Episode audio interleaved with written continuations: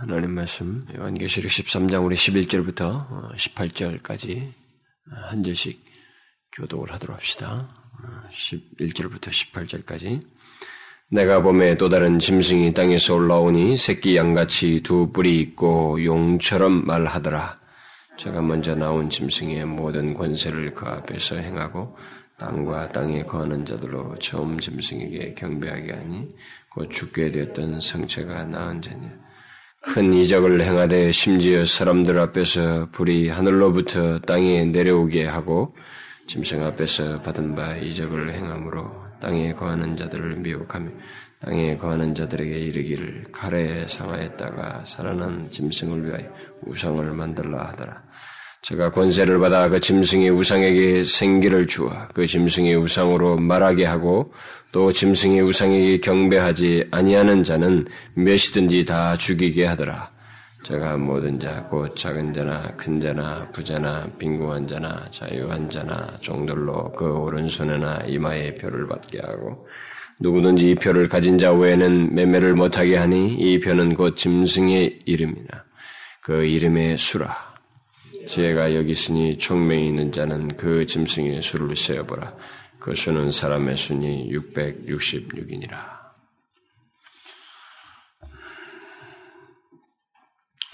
아, 우리가 아, 지난 두 시간 동안에 그 사단의 하수인인 그 바다에서 올라온 짐승에 대해서 그 13장 그 1절부터 10절의 내용을 두 번에 걸쳐서 살펴보았습니다. 그 바다에서 올라온 짐승은 용으로부터, 곧 다시 말하면 사단으로부터 어, 권세를 받아서 하나님을 회방하는 일을 하였다고 했습니다. 어, 물론 어, 하나님을 회방하는 일은 뭐 다른 게 아니죠. 하나님의 이름을 모독하고 그에게 속한 자들을 핍박하는 일, 결국 교회를 핍박하는 일이 되겠죠. 그 사단은 짐승, 다시 말하면 이 세상에 여기 바다에서 올라온 짐승, 그것은 결국 이 세상의 악한 어떤 정부와 그 정부의 통치자를 통해서 그 일을 어, 했던 그 1세기를 통해서 놓고 볼 때, 음, 어, 어, 그 1세기부터 예수님께서 오신 이후부터 42달 동안 그 예수님께서 다시 재림하기까지 계속 그러와 같은 일을 할 것이라고 하는 것을 지난 시간에 언급을 했습니다. 그래서 여기 앞에서 나온 이 바다에서 올라온 짐승은 사단의 어, 한 축이죠. 어, 사단의 한 축이면서 그 어, 그의 하수인에서 막강한 그 사단의 모든 권세를 같이 이렇게 발휘하는 그런 존재인데 그게 바로 이 세상의 현실 세계 속에서의 어떤 아, 세상의 악한 정부 형태, 어떤 그또 어, 그런 그 정부의 통치자 같은 그런 형태 악한 세력을 어, 뜻한다라고 그랬습니다. 근데 그 그런 식으로 해서 그 1세기 당시에도 뭐 그 로마 제국을 통해서 그게 드러났습니다만 바로 그와 같은 방식으로 42달 동안 다시 말하면 예수 그리스도 재림할 때까지 이 세상에서 그 일을 한다. 특별히 이제 그 교회를 핍박하는 어, 일을 주대로 이렇게 해서 아, 그 일을 할 것이다. 라고 하는 것을 앞에 내용을 통해서 언급을 했습니다. 자, 그런데 우리가 이제 오늘 읽은 내용 속에서 어, 그 42달 동안에 예수 그리스도 다시 재림하길 때까지 용과 이 바다에서 올라온 짐승과 함께 짝을, 짝을 이루어서 하나님을 회방하며 교회를 핍박하는 실무적인 또 다른 존재에 대해서 이제 오늘 우리가 본문에서 발견하게 됩니다. 요한은 바로 이 두 번째 짐승에 대한 오늘 본문에는 두 번째 짐승에 대한 환상을 보고 이제 말을 해주고 있는데 그는 바로 땅에서 올라온 다른 짐승이라고 이렇게 묘사를 하고 있는데 그는 양같이 두 뿔이 있고 용처럼 말하는 짐승이다라고 이렇게 어, 요한이 말을 해주고 있습니다. 우리 제가 12장을 시작할 때 이 12장과 13장 사이에서 이 바로 이 사단의 이 세 축이 나온다고 하면서 어, 그 하나님을 대적하며 교회를 핍박하는 이 악의 새 축이라고 하면서 제가 이, 이새 존재에 대해서 이미 어, 서론적으로 잠깐 언급을 했습니다. 그 셋은 12장에 언급된 용, 다시 말하면 사단이었고, 13장 전반부에 나오는 바다에서 올라온 짐승이었고, 그 다음에 오늘 읽은 내용 속에서 나오는 땅에서 올라오는 짐승이라고 그랬습니다. 이들은 마치 어, 하나님 그 삼위일체 하나님을 모방이라도 하듯이 악한 일을 유기적으로 유기적인 관계 속에서 하는 어떤 악의 새 축을 어, 말한다라고 그랬습니다.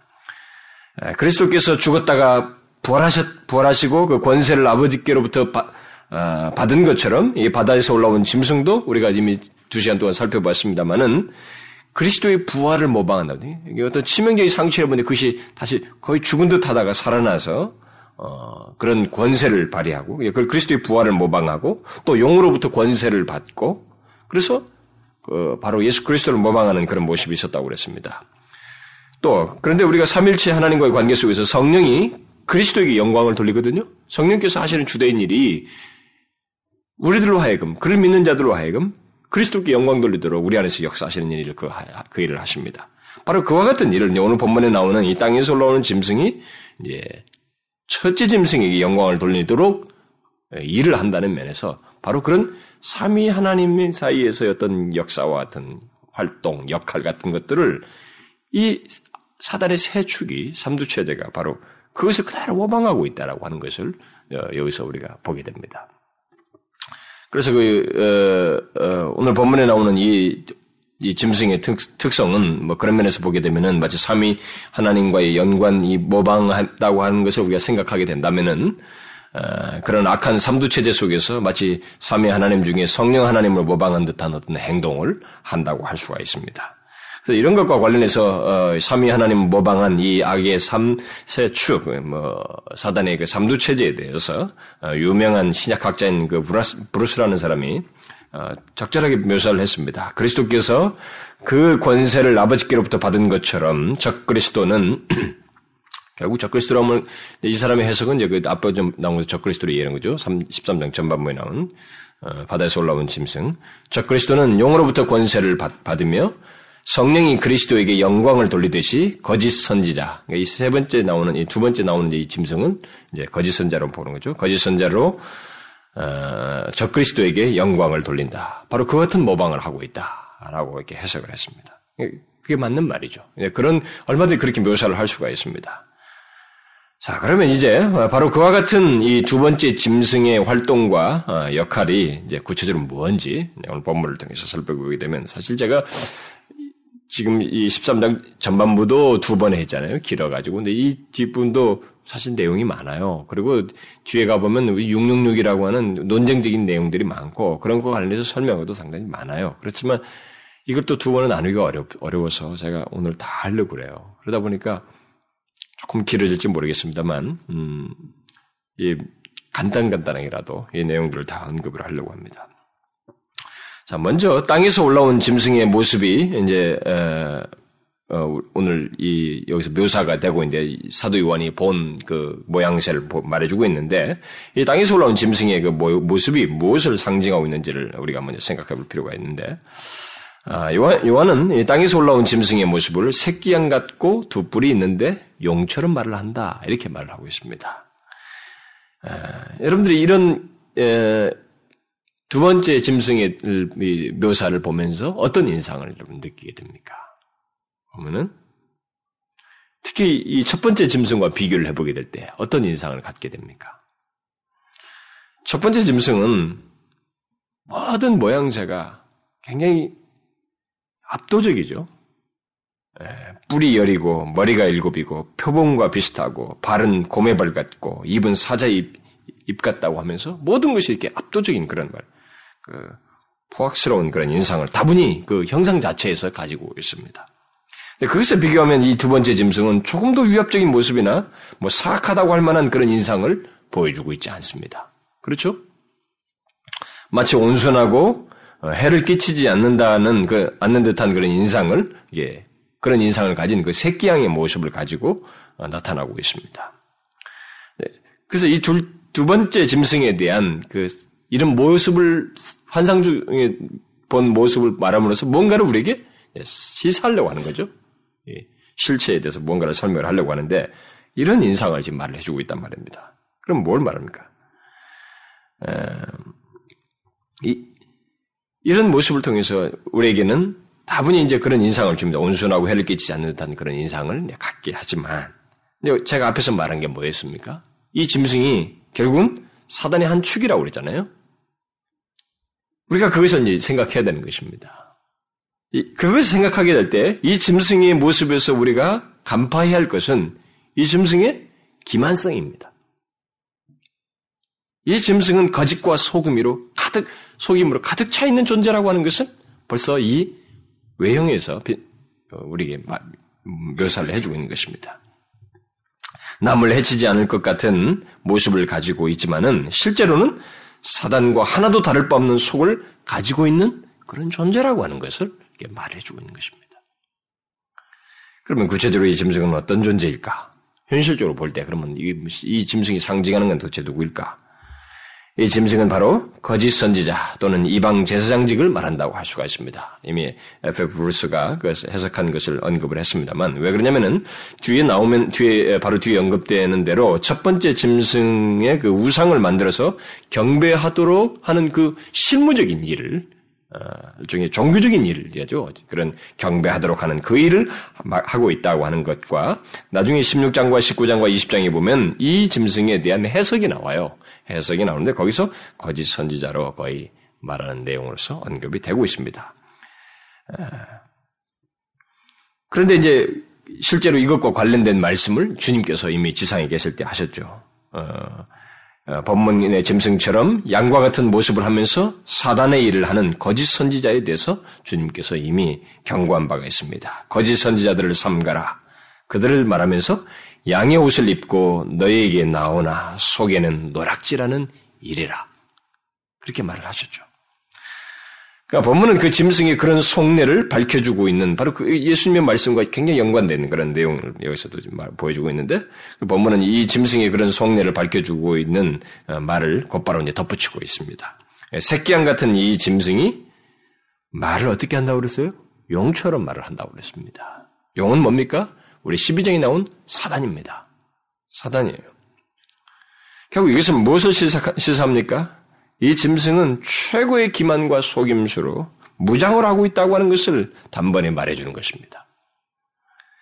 누구도 해하지 않을 것처럼 온순한 모습으로 다가오지만 그 속은 기만과 속임수로 가득 차서 사실상은 용을 대변하고 있다는 것입니다.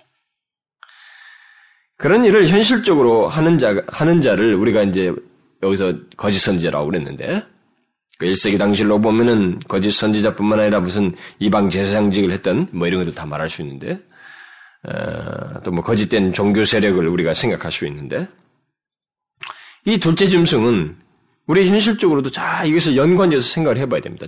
제가 여러분들에게 계속 이것을 계시로 설명하면서 여기 특별히 12장과 13장에 나오는 이 사단의 세력에 대해서 말하면서 이것을 절대적으로 무슨 무슨 여, 뭐, 무슨 영화를 보듯이 무슨 뭐 어디 소설이나 보듯이 뭐 요즘은 판타지 소설들이 하도 난무하니까 막 그런 것처럼 이렇게 비현실적인 것을 그리면 안 됩니다. 굉장히 현실적인 거예요. 인격적인 존재로서 얘기하고 있고 1세기 성도들에게 있어서 그것은 이들의 실체로 인해서 피부적으로 현실적으로 예수 믿는 자신들이 너무 고통을 겪는 것과 관련해서 주신 말씀이기 때문에 대단히 실제, 현실적으로 생각해야 됩니다. 실제적인 문제로 어, 현실적인 문제로 생각을 해야 됩니다. 그렇게 볼 때 이 둘째 짐승은 예, 감쪽 같은 모습을 하고 사람들을 기만하는 그런 존재. 바로 거짓 선지자이면서 그런 존재라고 하는 것을 우리가 계속 염두에 두면서 이 말씀을 생각해야 됩니다. 그렇게 하면서 목적은 첫째 짐승을 숭배하도록 하는 그 일을 한다는 것입니다. 게다가 이 짐승은 그 12절 상반절에서 보는 것처럼 먼저 나온 짐승의 모든 권세를 그 앞에서 행한다라고 말을 함으로써 이 짐승의 실제 모습이 사실상은 대단히 위협적이라고 하는 것을 말해주고 있습니다. 권세를 발휘하고 있거든요. 응? 먼저 나온 짐승의 모든 권세를 그 앞에서 행하고 있습니다. 그러니까 모양새는 뭐 어린 양 같은 인상을 이렇게 보여주고 있지만 대단히 위협적이라는 것입니다. 그러니까 이 우리가 현실 세계 속에서요. 이 세대 속에서 우리가 사는 인간 세계 속에서 우리가 먹고 마시고 물리, 물질적인 세계 속에서 뭐 이런 거 가지고 흥미하고 세상적인 재미를 보고 살아가는 단순하게 보이는 이런 것들 뭐 정치를 하든 뭐든 복잡한 것 같은 현실 세계 그것만이 알고 있는 이 세계 속에서 사실상 가장 강력하고 무서운 사람 무서운 존재는 뭐냐면 사단의 이와 같은 하수인이에요. 사람을 궁극적으로 악과 멸망으로 내몰아치는 이 짐승과 같은 존재입니다. 악한 선지자죠. 거짓 선자인 것입니다. 거짓 교사인 것입니다. 우리는 그것을 현실적으로 생각했는데 바로 이 거짓 선자들이 바로 여기 나오는 이 짐승이라고 하는 걸 알아야 돼요. 사단의 세축과 같은 사단의 아주 세축으로서 모든 권세를 그 그거 동일한 마음과 의도를 드러내는 그런 존재라고 생각해야 됩니다. 비록 사람의 모양에서 하고 있지만 바로 그런 일을 한다는 것입니다. 그들이 가장 해악스러워요. 인간에게 있어서. 우리는 그것을 생각해야 됩니다. 그러면 이렇게 교묘하면서도 동시에 위협적인 짐승이 주로 하는 일이 무엇인가? 12절에 보니까 땅과 땅에 거하는 자들로 처음 짐승에게 경배하게 하니 곧 죽게 됐던 상처가 나은 자니라. 이렇게 말. 죽게 됐던 상처가 나은 자는 우리 13장에서 전반부에서 나왔던 그 첫째 짐승이죠. 바로 그것을 얘기하는 것입니다.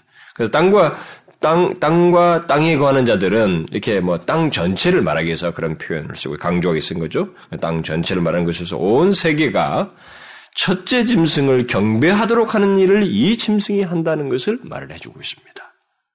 이걸 생각하면 엄청난 일이에요. 엄청난 일이죠. 이 짐승이 보통 존재가 아닌 것입니다. 그런 면에서 보면 엄청난 일을 하는 거예요. 바로 이 온순한 듯한 짐승이 곧 거짓 선지자들이 교묘함으로 친근감 있게 우리의 모든 것을 아는 것처럼 이렇게 해를 끼치지 않을 것처럼 다가오지만 그들이 하는 일은 온 세계로 하여금 첫째 짐승에게 경배하도록 선동하는 일, 사람을 미혹하여서 하나님을 등져서 결국 사단에게 숭배하도록 첫째 짐승을 경배하도록 하는 대로 내몰아치는 아주 사악하고 멸망에 멸망케 하는 가장 파괴적인 존재다라는 것입니다.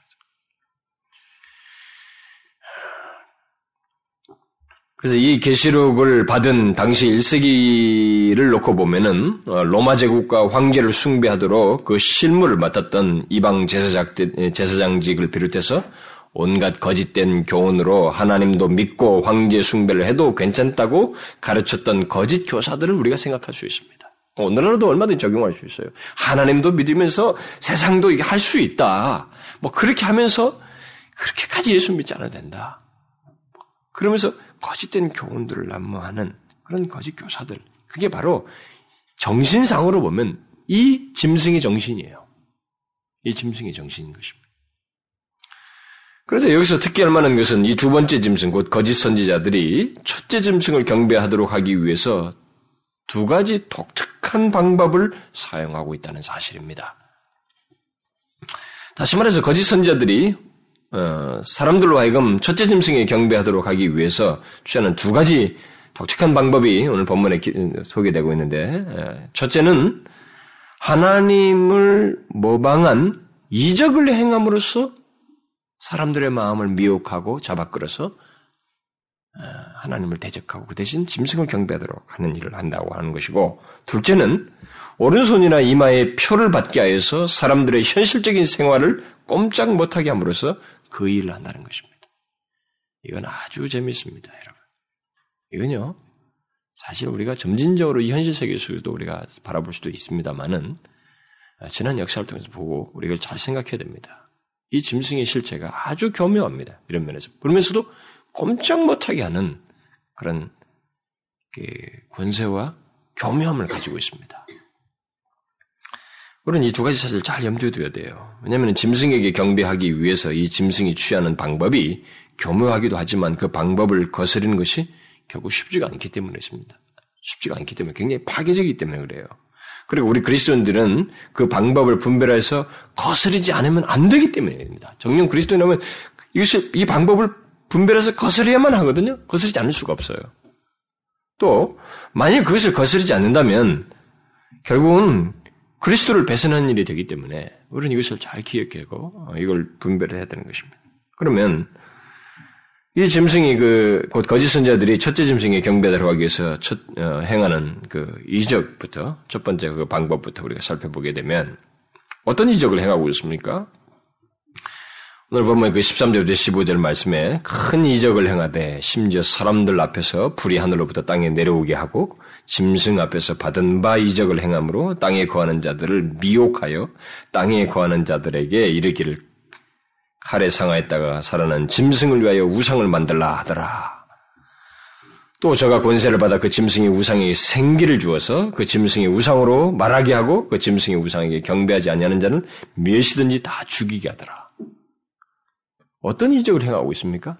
크게 두 가지로 생각할 수가 있겠죠. 먼저 여기서 어, 사람들의 마음을 확 사로잡을 그런 기적들이에요. 이적들이에요. 요즘 묘사들을 보면 제일 먼저 이 짐승이 사람들 앞에서 취한 이적이 뭡니까? 불이 하늘로부터 땅에 내려오게 한다고 말하고 있습니다. 이것은 일찍이 엘리야가 거짓 선지자들 앞에서 행한 이적입니다. 이런 이적을 통해서 거짓 선지자들을 규명했습니다. 그 걸 증명해내 버렸고 그것 때문에 거짓 선지자들은 꼼짝없이 거기서 다 죽임을 당했습니다. 850명이 죽임을 당했잖아요. 그러나 여기 악의 삼두 체제 중에 있는 이 짐승은 권세를 받아서 그런 이적을 행한다고 말을 하고 있습니다. 그래서 사람들을 미혹시킨다는 거예요. 아주 재밌습니다. 이 계시록의 말씀이 아주 재밌어요. 이런 면에서 보면.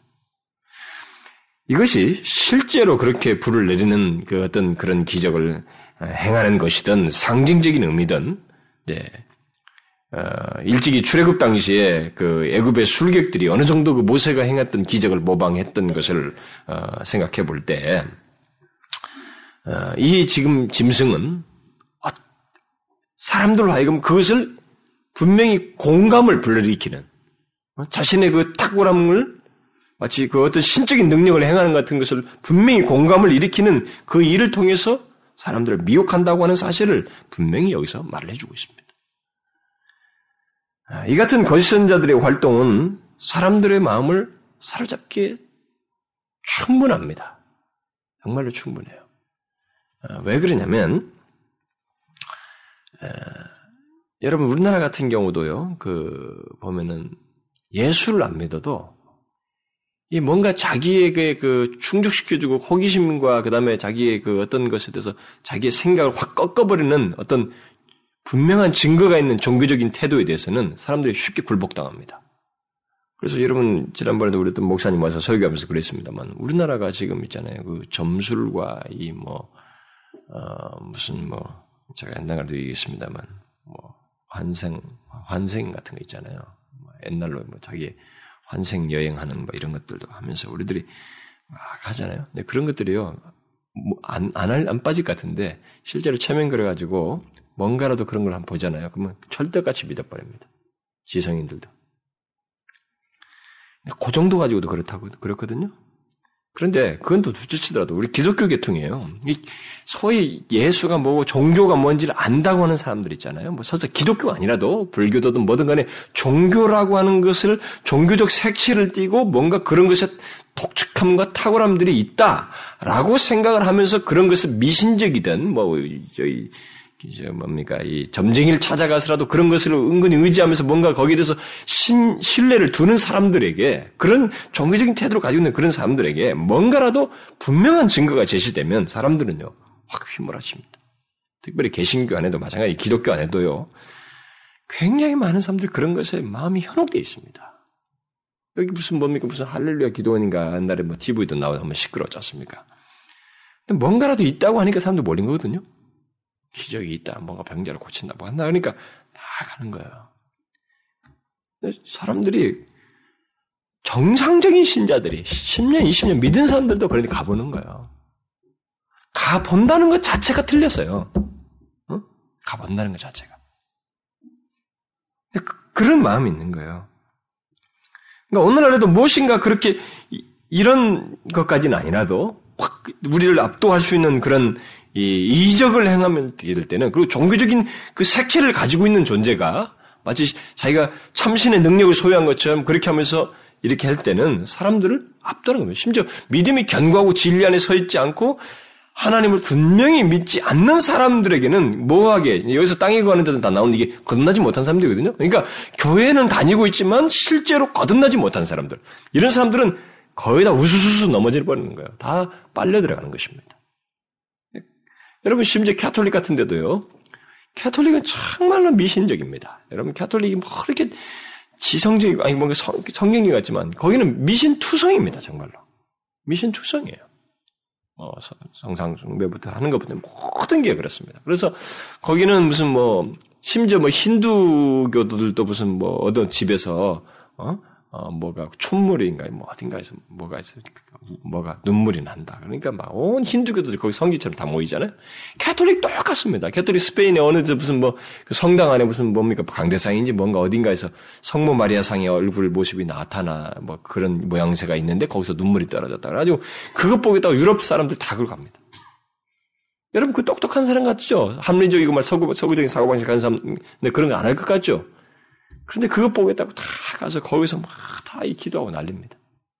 우리는요, 이런 것에 대해서 이게 비현실적으로 생각하면 안 됩니다. 굉장히 현실적으로 효과를 발휘해요. 그래서 오늘날 기독교인들도 제가 우리 성도들에게 자꾸 말씀, 말씀하고 말이죠. 하나님 앞에 은혜 방편, 방편 제가 자꾸 하는 것은 콧방귀를 끼고 있습니다만은 정말로 그렇지 않아요. 제가 그렇게 말하는 것은 그게 우리가 사는 시대에 얼마나 결정적으로 우리를 돕고 살리고 하는지를 몰라서 그런 것입니다. 진리에 서 있지 않냐고 그런 것으로서 날마다 무장되어 있고 그것을 신앙 안에서 견고히 뿔을 내리고 있지 않냐면 사실 이런 것에 이런 짐승의 활동이 딱 우리가 있을 때 넘어져 버려요. 헉 가버린 것입니다. 저는 믿겨지지 않는 그런 그 어떤 사람 제가 철떡같이 믿을 것 같은 그 사람들도 결국 신앙을 저버리고 이렇게 엉뚱한 데 마음을 쓰고 막 그런 데 쫓아다니고 한다는 소식을 제가 들은기도 했거든요. 저는 믿겨지지가 않아요. 그렇지만 그게 현실적으로 있단 말이에요. 인간이 그렇습니다. 우리는 여기서 이제 한 가지 생각해야 돼요. 이 짐승이 바로 그와 같은 엄청난 기적을 행한다는 이 사실을 놓고 볼 때 우리가 여기서 이제 한 가지 이 계시를 통해서 우리가 깨달아야 될 것은 이적이 전부가 아니라는 것입니다. 이적이 전부가 아니라는 거예요. 기독교는 이적이 많습니다. 이적이 많습니다만 기독교는 이적으로 모든 신앙을 설명하지 않습니다.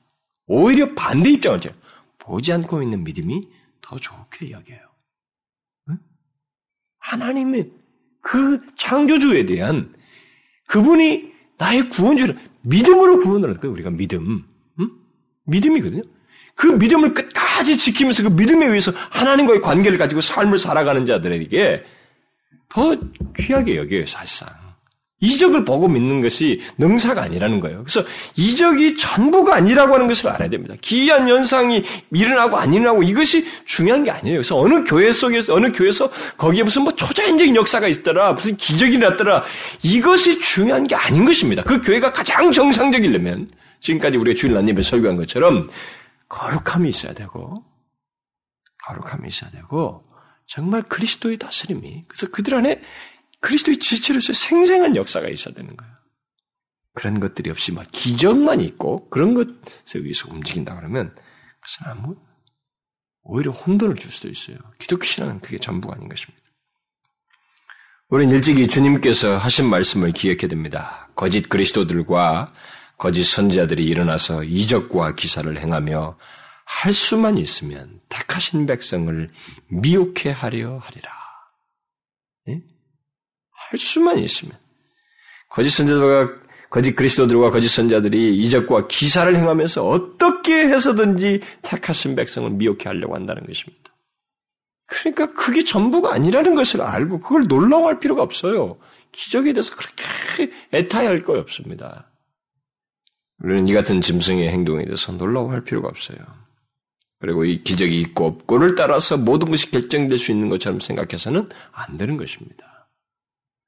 설사 이 짐승이 하나님을 모방하여 유사한 이적을 행한다 해도 그것이 전부가 아님을 우리는 알아야 합니다. 아무리 뭐가 큰 놀라운 기적과 어떤 역사가 일어나도 그것에 의해서 모든 걸 결정하면 안 돼요. 그, 그것에 의해서 자기가 신앙적인 결정과 모든 것을 막 인정하고 수용해버리면 안 되는 것입니다. 눈에 보이는 것이 예, 눈에 보이는 것을 이끌려 다니는 사람들은 이제 뭐 그런 것들에서 혹 해서 다 빨려 들어가고 이 짐승의 수요수에 넘어가게 됩니다만 우리는 이런 계시를 통해서 그런 것이 전부가 아니다. 그것이 우리가 신앙적으로 수용하는 믿음의 모든 판단 기준자가 되지 않는다고 하는 것을 알아야 됩니다. 이 두 번째 짐승은 어쨌든 이적을 행함으로 사람들을 미혹하고 자기의 위치를 확고히 하는데 오늘 본문은 그의 활동이 먹히고 있는 그 대상에 대해서 분명히 언급을 하고 있죠. 땅에 거하는 자들이다 이렇게 말하고 있습니다. 땅에 하는 땅에 거하는 자들을 미혹하며 그리고 그들에게 이르기를 칼에 상하였다가 살아난 짐승 곧 첫째 짐승을 위하여 우상을 만들라고 어, 말을 하고 있습니다. 이것은 1세기 당시에 비추어서 말하면은 로마 제국의 이방 제사장들 그리고 거짓 선지자들은 로마 제국의 제국을 우상시하도록 부추겼습니다. 특히 로마 황제를 신격화하는데 앞장섰던 것을 생각할 수 있습니다. 그때 이 땅에 속한 자들, 곧 거듭나지 못한 사람들은 그것에 거역하지 하지, 거역함이 없이 참여했습니다. 따라서 했어요. 그러므로 이 짐승의 명령은 단순히 어떤 형상을 만드는 것을 넘어서서 그리스도를 대적하는 반신앙적인 부추김과 종교적인 태도를 어, 우리가 어, 말한다고 이게 그런 것을 포함한다고 말을 할 수가 있습니다. 어, 어떤 식으로든 하나님을 대적하는 숭배와 신격화를 이 거짓 선자는 사람들 가운데서 불러 일으키는으로써 그것이 그들로 하여금 그 짐승을 숭배하도록 하는 그 일을 하는데 오늘 본문은 그게 전 세계적인 성격을 띈다 이렇게 말을 하고 있습니다. 로마 제국을 놓고 보면 로마 제국은 전 세계라고 말을 할 수가 있었죠 그때 당시로는 네, 로마 제국이 같이 마치 전 세계인 것처럼 묘사를 할 수 있는데 이것은 더 궁극적인 성취점을 나고 있기 때문에 주님 오시기 전에 그걸 놓고 볼 때는 이제 범세계적인 그런 어떤 양태를 갖는 것을 우리가 생각할 수 있습니다. 우리는 이 같은 짐승의 활동, 그 피조물 숭배하게 하는 거짓 선자들의 활동을 예, 현실적으로 잘 유념하고 분별해야 됩니다. 이 짐승이 만들라고 하는 우상이 전 세계적인 성격을 띈다고 하는 것을 생각해 볼 때 어떤 이 형상, 이게 구체적인 우상 또는 형상만을 생각하면 안 됩니다. 그 형상이라고 단적으로 생각하면 안 돼요. 그것은 하나님께로부터 등을 돌리고 자신을 숭배하게 하는 것을 포함해서 반기독교적이고 반신앙적인 것들, 그리고 신격화된 어떤 사조와 정신을 망라해서 생각할 수 있습니다. 어떤 사람은 노골적으로 뭐 인본주의 뭐 이런 것까지 말도 하는데 이런 모든 것을 망라할 수 있어요.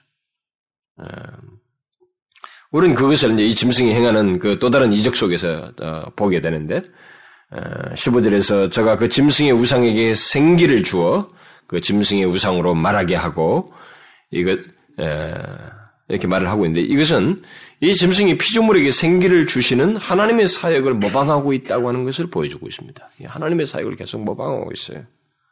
물론 이것은 어, 첫째 짐승이 둘째 짐승에게 자기의 권세를 주어서 하게 하는 것입니다. 그러나 우리가 여기서 생각할 것은 본문의 말씀이 그 어떤 상징적인 의미를 가지고 있던 이 짐승은 피조물에게 생기를 주시는 하나님의 사역을 모방하고 있습니다. 특히 인간들이 가장 크게 마음을 쏟고 있는 생명을 줄 수 있는 것처럼 그 바로 인간들의 마음을 그리고 바로 그 생명, 이 생명을 줄 수 있는 것처럼 자신의 능력을 나타내며 사람들을 미혹하고 있습니다. 아, 이런 걸 놓고 볼 때 사람들에게 얼마나 큰 호소력이 있겠어요. 생명을 주는 이런 것을 생기를 주는 모습. 이 짐승은 바로 그 같은 권세를 발휘하며 이적을 통해서 사람들의 마음을 미혹해 하는데 마치 죽음의 권세 또한 자신이 진 것처럼 행하고 있습니다. 또 짐승의 우상에게 경배하지 아니하는 자는 몇이든지 다 죽이게 하더라.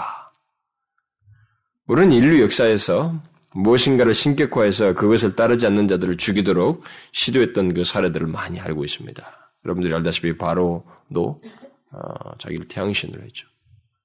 어, 특별히 바벨론 제국의 누부갓네살 같은 거, 바벨론 제국의 누부갓네살을 비롯해 그 뒤로도 신상들을 놓고 죽이겠잖아요. 다 죽인다고 그랬잖아요. 뭐 그 이후로도 계속 그런 것이 나타났죠. 뭐 로마 제국 같은 경우는 뭐 더더욱 두드러지게 나타났습니다.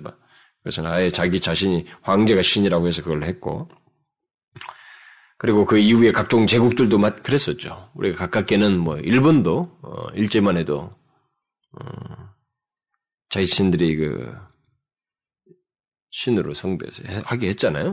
어, 이, 이, 동남 우리 동 이 극동 지역 동남 여기를 다 정복하면서 그 일을 다 했잖아요. 근데 지금의 이북 같은 경우도 똑같습니다. 지금 이북도 바로 이 짐승이 그런 일을 전 세계적으로 한다고 말을 하고 있는 것입니다. 바로 그런 일을 하는 거예요. 여기 짐승이 하는 것은. 그렇다면 이 짐승이 이적을 행하며 마치 자신이 삶과 죽음의 권세를 쥔 양 사람들의 마음을 미혹해 하기도 하고 위협하기도 하며 첫째 짐승에 경배하게 하는 것은 이, 그것이 어떤 제국이든 뭐 통치자든 또는 국가의 이념이든 그 어떤 종교적이고 신앙적인 형태를 갖춘 것이든 결과적으로 하나님의 질서를 파괴하고 왜곡시키는 반기독교적이고 반신앙적인 어떤 세력 어? 어, 그런 어, 존재 뭐 이런 특별히 종교 세력, 예, 종교적인 형태를 띠고 이제 이 정부와 이 첫째 짐승이 정부 형태를 가지고 있었으니까 제국 형태를 그런 정부와 이 결탁되어서 하는 그런 그룹들 이것을 우리가 생각할 수가 있겠죠. 그렇게 하면서 결국은 타겟은 뭐 하나밖에 없습니다. 결국 특별히 뭐 타겟은 그리스도의 교회죠. 예수를 믿는 사람들을 어, 핍박하는 것입니다.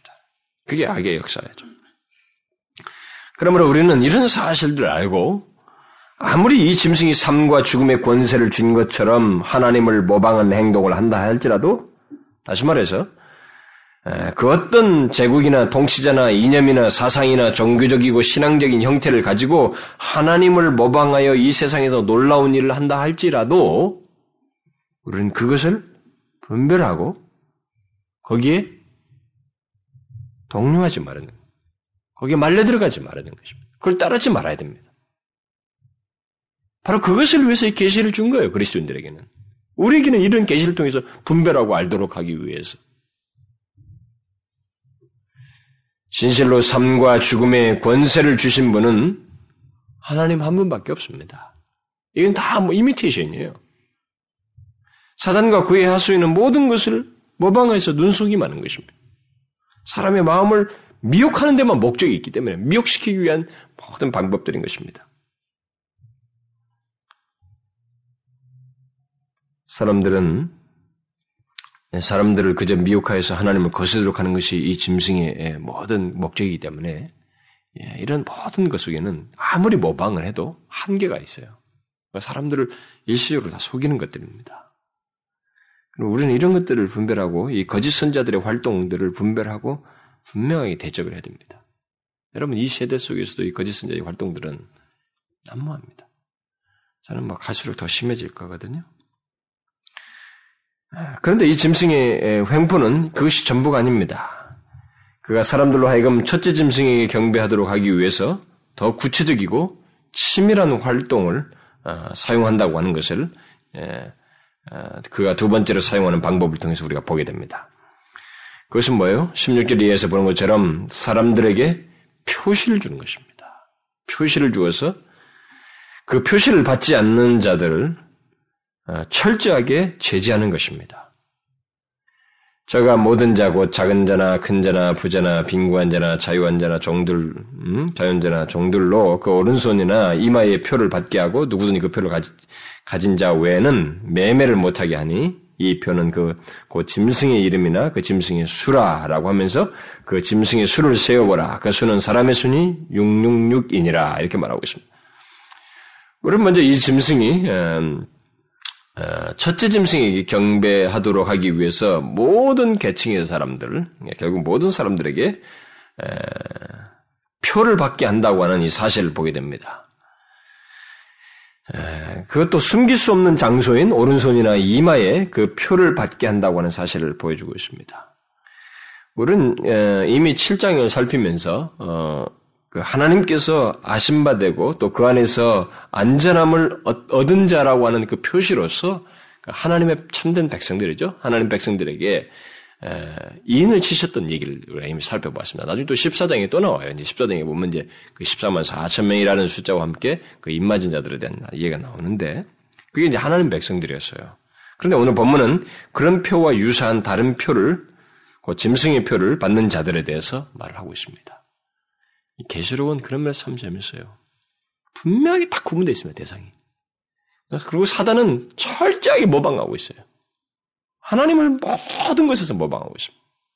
그러니까 이 비슷한 이론을 가지고 한쪽에서는 사단을 추종하는 이론을 가지고 이게 서로가 하나님을 믿는 그 우리 우리의 진리들을 반박을 하면서 또 설득력을 가지고 덤비는 거예요.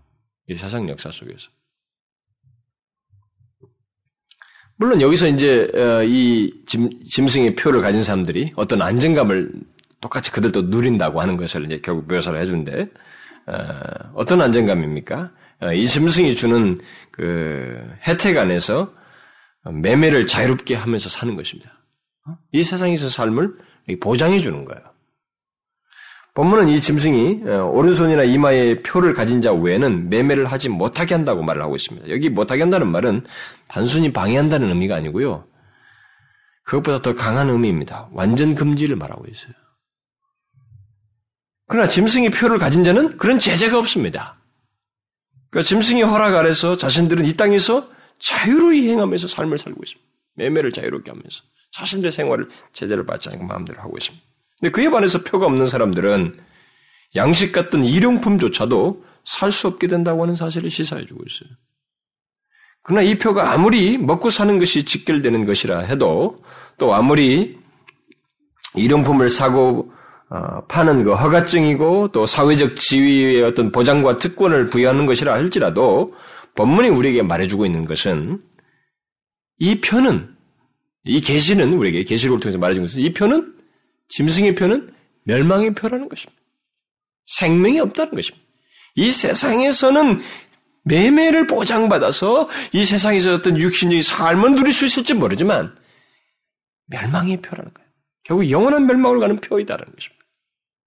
1세기 당시에는 사실 이런 그 표와 관련된 작업들이 있었기 때문에 그들이 결국은 매매도 제대로 하지, 이런 혜택을 못 받고, 우리 일곱 교회 얘기하면서 그런 얘기 좀 했잖아요. 어느 교회에서 얘기하면서. 그러니까 그것이 방해를 받음으로 인해서 사업도 망하고 장사도 못하게 되는 일도 있고, 심지어 숨는 사람들도 있고, 결국 카트콤 같은 형태도 생겨나기도 하고, 예, 그런 거죠. 우리는 이, 이걸 알아야 됩니다. 이 짐승의 표는 멸망의 표예요. 이 세상에서의 아무리 영락을 주고 특권을 줘도 그것은 멸망의 표입니다. 예수 그리스도를 부인한 가운데서 이 세상에서 자신의 삶을 누리는 것은 바로 이 짐승의 혜택을 받는 것입니다. 그리고 그것은 두말할 것 없이 멸망의 표를 소유한 것이에요. 그 표는 사단과 생사고락을 같이 하겠다고 하는 선언이고 동맹의 표인 것입니다. 영원히 멸망하겠다는 표예요. 그리고 그 표가 주는 혜택은 잠시 후면 안개처럼 거치게 되는 것입니다. 그러면 이 표는 뭐예요? 구체적으로. 본문에서 이 표는 짐승의 이름이나 혹은 그 이름의 숫자가 기록되어 있다라고 말을 하고 있습니다. 어떤 사람은 이 표를 실제로 사람들의 이마와 오른손에 찍는 것으로 이렇게 생각을 하기도 합니다. 뭐 옛날에 그렇게 가르친 사람들이 있었던가 봐요. 나이 든 사람들 중에는 그렇게 생각하고 있는 사람들이 있습니다. 그래서 어, 사람 얼굴을 그리고 어떤 책에 보면 옛날에 뭐 그런 것이 인기가 있었어요. 뭐 세대주의자들 책 같습니다만 뭐 보이스사인가 어딘가에서 그런 나온 책들이 많이 있었어요. 아, 666. 큰 타이틀로서 책이 나온 것이 있었습니다. 그런데 보면 사람 그림이 있어요. 얼굴. 그래가지고 여기다가 바코드 같은 거, 이게 여기다 바코드 같은 거 다 박은 거. 그런 그림들을 이렇게 보여주면서 바로 그게 666 마크다. 여기 짐승의 표다. 그렇게 아, 생각합니다. 그래서 슈퍼마켓 같은 데 요즘 생기는 바코드 있잖아요. 찍는 거예요. 네, 그런 것들이 바로 짐승의 표다. 이렇게 해석을 하는데 아, 그건 뭐 아무 근거도 없는 얘기고요. 어떤 사람들은 뭐 이런 데다 뭐, 뭐, 뭐 달고 뭐 이렇게 하는 것 때문에 뭐, 어? 어떤 가게집에서 해주, 박는 그거 가지고 말이야. 한번 박는 것 때문에 자기가 이미 짐승의 표를 받았다. 그러죠. 막 난리를 친 사람도 있어요. 그, 그건 아무것도 아닙니다. 그, 여기서 말하는 것은 그런 의미가 아닙니다. 여기서 말하는 짐승의 표는 그렇게 외형적이고 물리적인 표가 아니에요. 그런 게 아니고 이것은 사실상 심령의 표시입니다. 마음, 존재의 자기 중심에 하나님을 부인하고 사단으로 향하는 이미 자기 속에 있는 그런 마음의 태도 표예요. 심령의 표시입니다. 마치 짐승에게 경배함으로써 자신들을 그 짐승의 소유물인 것처럼 나타내는 것. 또는 그 짐승에 대한 헌신의 표시로서 어, 표시처럼 그 마음으로 인정하고 따르는 것 그런 내적인 표시를 말하는 거예요. 어? 일종의 신앙적인 표시죠. 그러니까 1세기 당시에는 그런 표시가 노예들에게 마크를 표시를 했던 거 있잖아요. 그것이 다 뭡니까? 소유물이라고 하거든.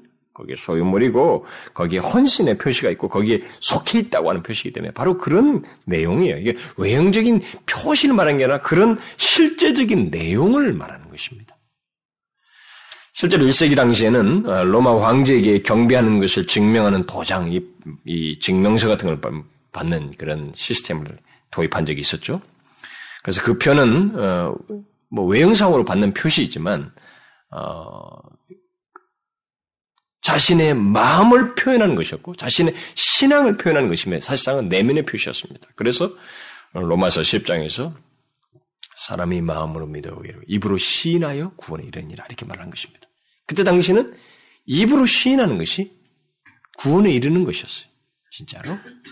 내가 예수 그리스도만이 주이십니다. 나는 가이, 가이사를 주라고 믿지 않습니다. 예수 그리스도만 오직 주입니다. 이렇게 입으로 시인하는 것.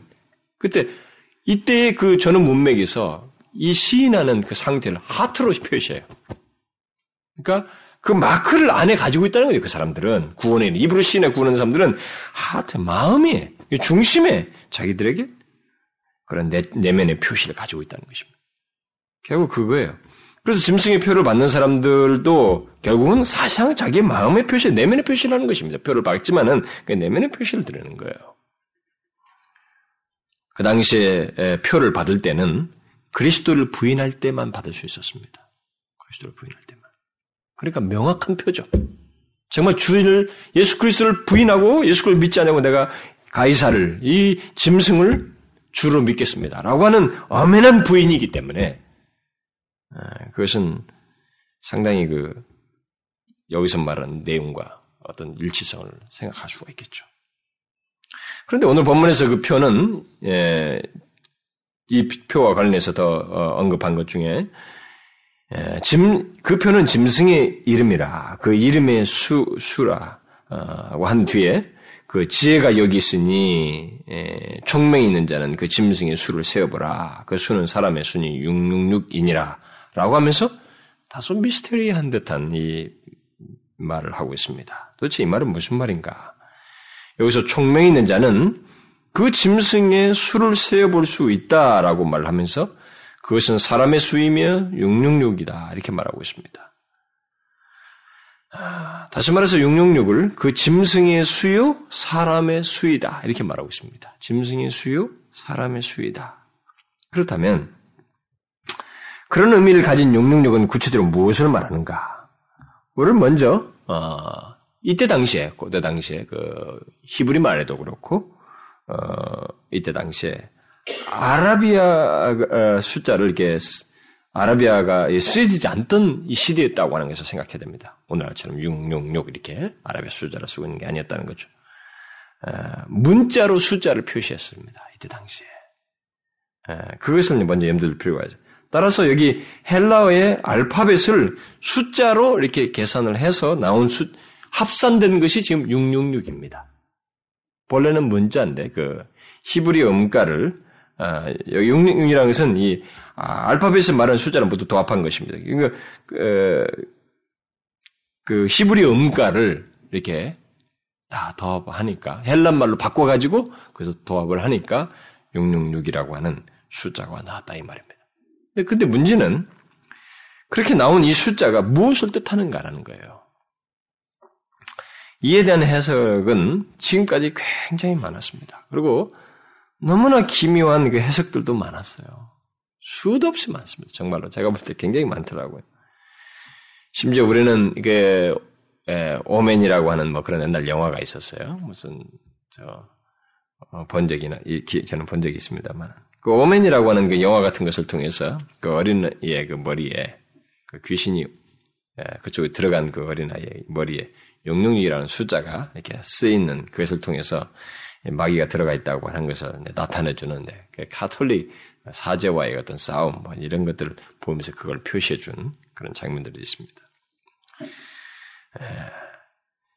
예. 제가 이 시간에 그, 그런 모든 해석들을 다, 그, 그리고 그 해석의 배경들 다 말할 수는 없습니다만은, 예, 수많은 사람들이 이것에 대해서 이렇게 예, 많이 연구를 사실 했어요. 왜 여기서 그렇게 연구를 많이, 왜냐면 본문에서 명확하지 않은 듯이 얘기했기 때문에 가능성들을 두고 사람들이 연구를 했던 것 같습니다.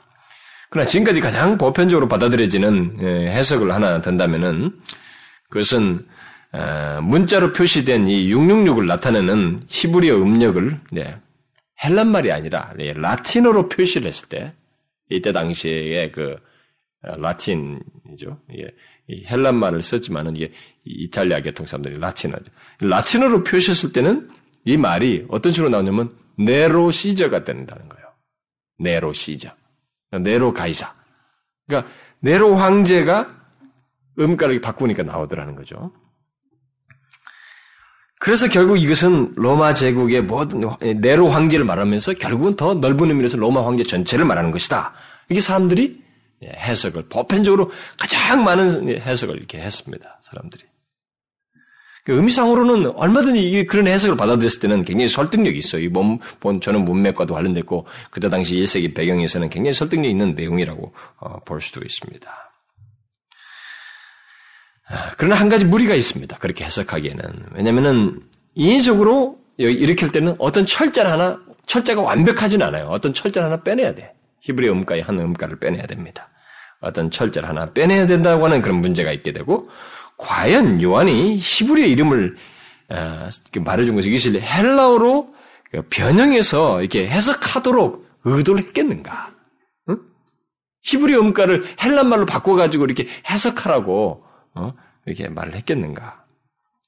그것에 의문이 있다 이 말입니다.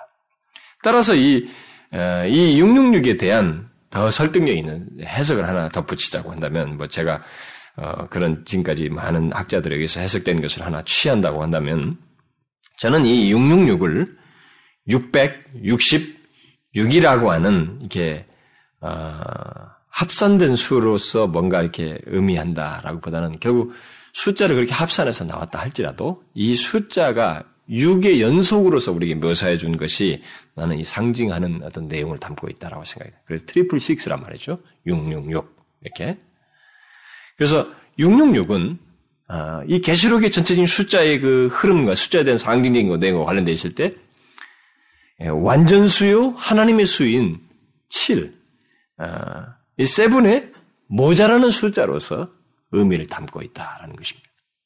그리고 동시에 6은 사람의 수예요. 뭐 6일째 창조했다고 그래서 그렇기도 하고 일반적으로 사람의 수로 말을 하고 있습니다. 사람의 수로 말하고 있는 그 6의 삼중적인 표시다라고 하는 해석입니다. 결국 이 삼중적인 6, 666은 어, 하나님의 삼일체를 모방한 용인 사단과 첫 번째 짐승인 적그리스도, 두 번째 짐승인 거짓 선자를 거짓 선자로 구성된 삼두 체제를 따르는 사람들을 망라해서 묘사한 것이다. 라고 하는 그런 해석입니다. 그러니까 이 666은 하나님처럼 완전하지는 않지만, 하나님처럼 완전하지는 않지만, 하나님을 모방하여서 굉장한 능력을 갖고, 능력과 권세를 가지고 하나님을 대적하고 사람들을 미혹하는 이 악의 삼두체제 아래에 있는 모든 사람들을 말하는 것이다. 라는 겁니다. 따라서 하나님을 거역하는, 음, 거역하는 자, 음, 자는 악한 통치자들은 물론이고, 그것을 선동하고 부추기는 거짓 선지자들, 그리고 더 나아가서는 그들을 따라서 짐승에 경배하는 모든 사람들을 말한다고 할 수 있다는 거예요. 왜냐하면 이 666은 그 짐승의 수이면서 동시에 사람의 수라고 말하고 있기 때문에 그렇습니다. 정부 체제, 악한 정부 체제, 그래서 선동하는 거짓 선자들, 그리고 그 아래서 따라가는 모든 사람들. 그래서 짐승의 수이면서 사람의 수이. 그게 가장 설득력 있다고 봐져요.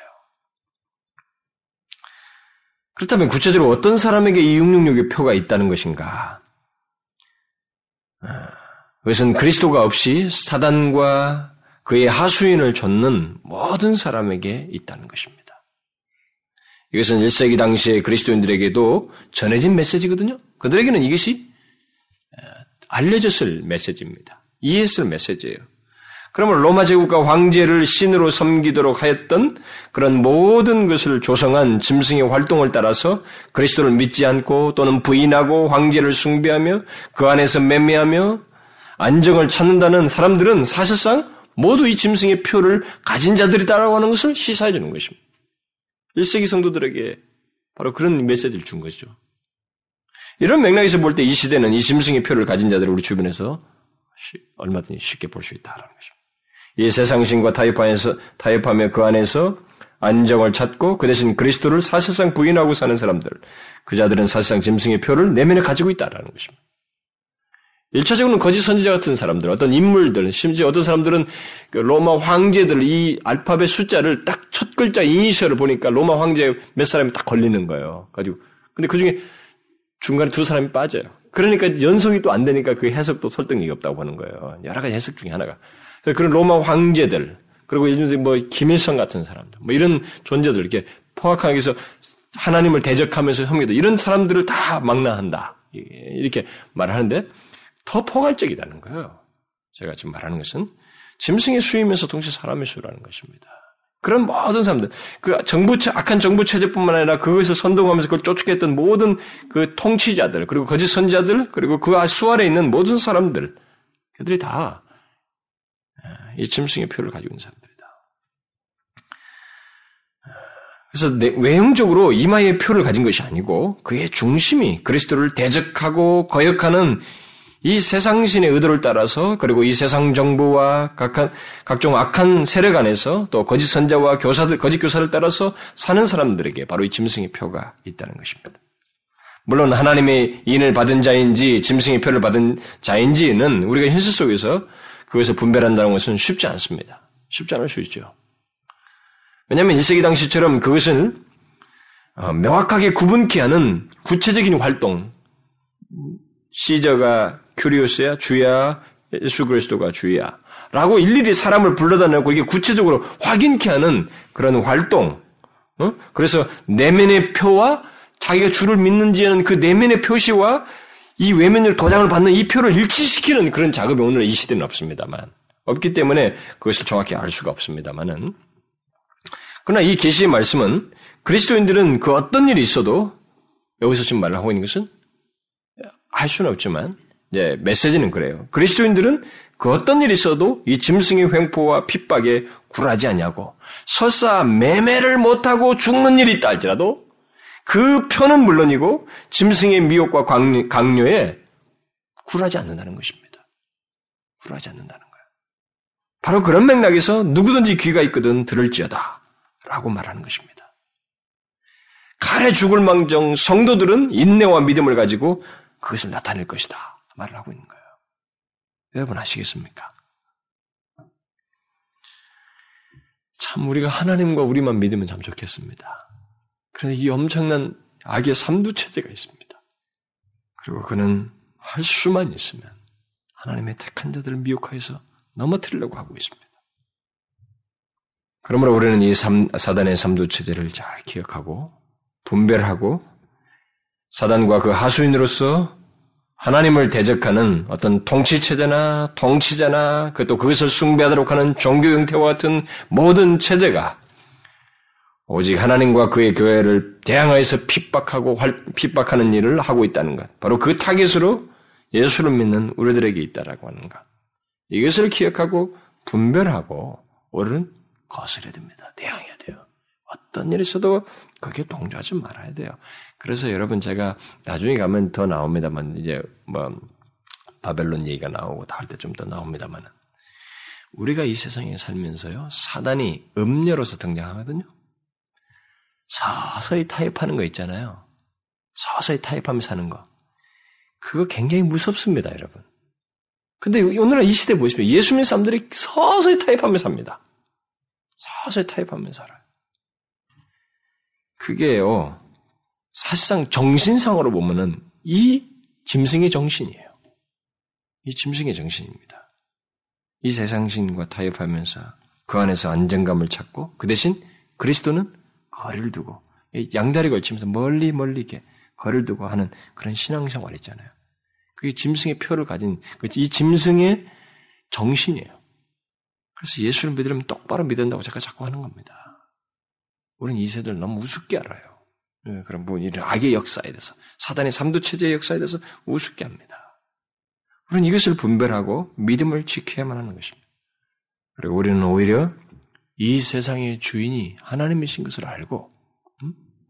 아무리 악의 삼두체제가 강력해도 그들은 피조물이며 모든 것의 창조주이시고 이 세상 역사에 그리고 이 모든 것의 세상을 창조하신 주인이신 하나님을 하나님이 계시며 우리가 그분을 믿고 있다는 것을 알고 오히려 이 세상에서 그런 모든 도전에 대해서 더비적이기보다는 오히려 담대하게 거스르면서 살아야 되는 것입니다. 아, 피하라는 게 아니에요. 이런 것은 굴하지 말라는 것입니다. 믿음을 지키는 거예요. 그들이 카타콤으로 들어갔던 것은 현실적인 피할 수 없는 대비책이었습니다. 앞섰던 많은 사람들이 도전을 했던 거죠. 그것도 한 방법이죠. 그렇게 함으로써 그 믿음을 이긴다는 면에서. 그러나 우리가 그런 어떤 상황에서도 그 사람들도 타협을 안 했거든요.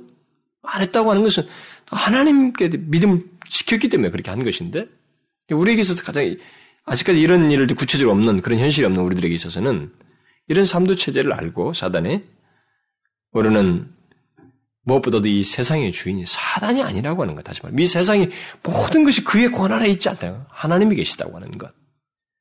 우리는 더 크신 창조주요 세상의 주인이신 하나님을 섬기고 있다고 하는 것을 알고 그런 악의 체제에 대해서 이 사단의 유혹에 대해서 이 거짓 선자의 활동에 대해서 분별하고 대적해야 되는 것입니다. 그리고 우리가 그 복음을 전해야 되는 거예요. 그런 현실에 대해서 복음을 전해야 되는 것입니다. 네, 제가 한 가지만 얘기가 마칠게요. 오늘 제가 수요일 날 잘 전화를 안 받는데 전화가 왔어요. 우리 김맹미 자매한테 전화 왔습니다. 여러분 김맹미 자매 알죠?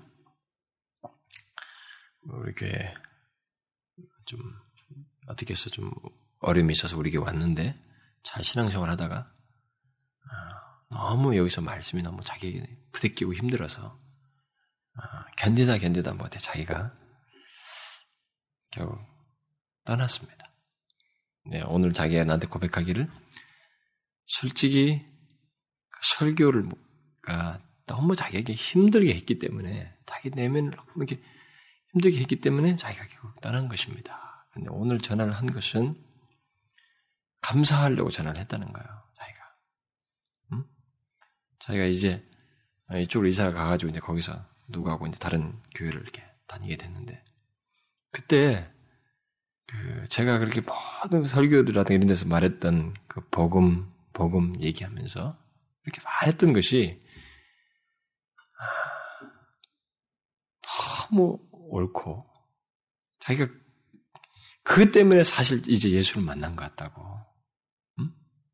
그래서 자기가 사과를 하고 싶다는 거예요. 자기가 이제는 예수를 이렇게 아, 아, 믿고 나니까 구체적으로 알고 나니 만나고 나니까 예수 안 믿는 사람과 주변 사람들이 너무 안타깝다는 거예요. 그리고 주님을 찬양하고 싶고 막 가슴이 계속 솟아나고 그쪽으로 반면에 너무 안타깝다는 거예요. 주변 현실이 사람들이. 그래서 자기가 내가 생각났다는 거예요. 자기가 옛날에 그렇게 못 쫓아올 때 나를 얼마나 안타깝게 봤을까 우리 목사님이 응? 그 생각이 들더라는 거예요. 그래서 그 말을 꼭 하고 싶어서 전화를 해야 되겠다고 마음 먹고 전화한다고 그렇게 하더군요.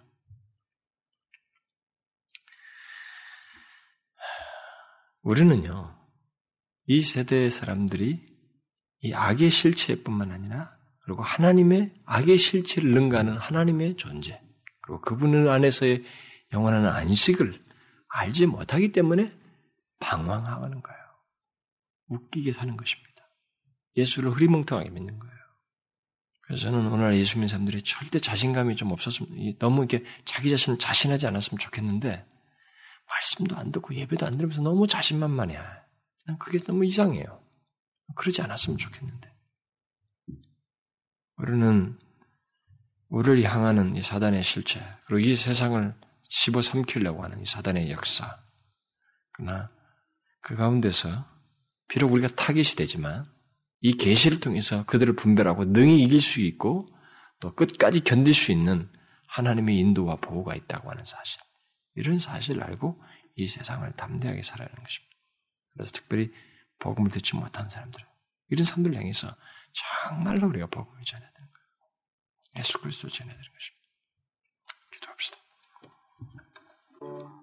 하나님 아버지, 우리에게 이와 같은 계시의 말씀을 주셔서 무지하고 몽매한 저희들 이 세대를 바르게 바라보며 사단의 그 삼두 체제가 그 교회를 핍박하고 하나님을 대적하고 또 우리를 미혹하기 위해서 다가오는 이 모든 계략들을 분별하여서 주님께 대한 신앙을 견고히 지킬 수 있도록 가르쳐 주셔서 감사합니다. 어떤 방해든 어떤 미혹이든 이런 계시의 말씀을 인하여 분별하여 대항하여 이기며 끝까지 믿음을 지키고 인내하는 저희들 되게 하여 주옵소서.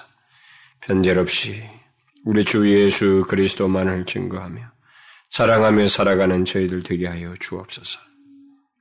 예수 그리스도의 이름으로 기도하옵나이다. 아멘.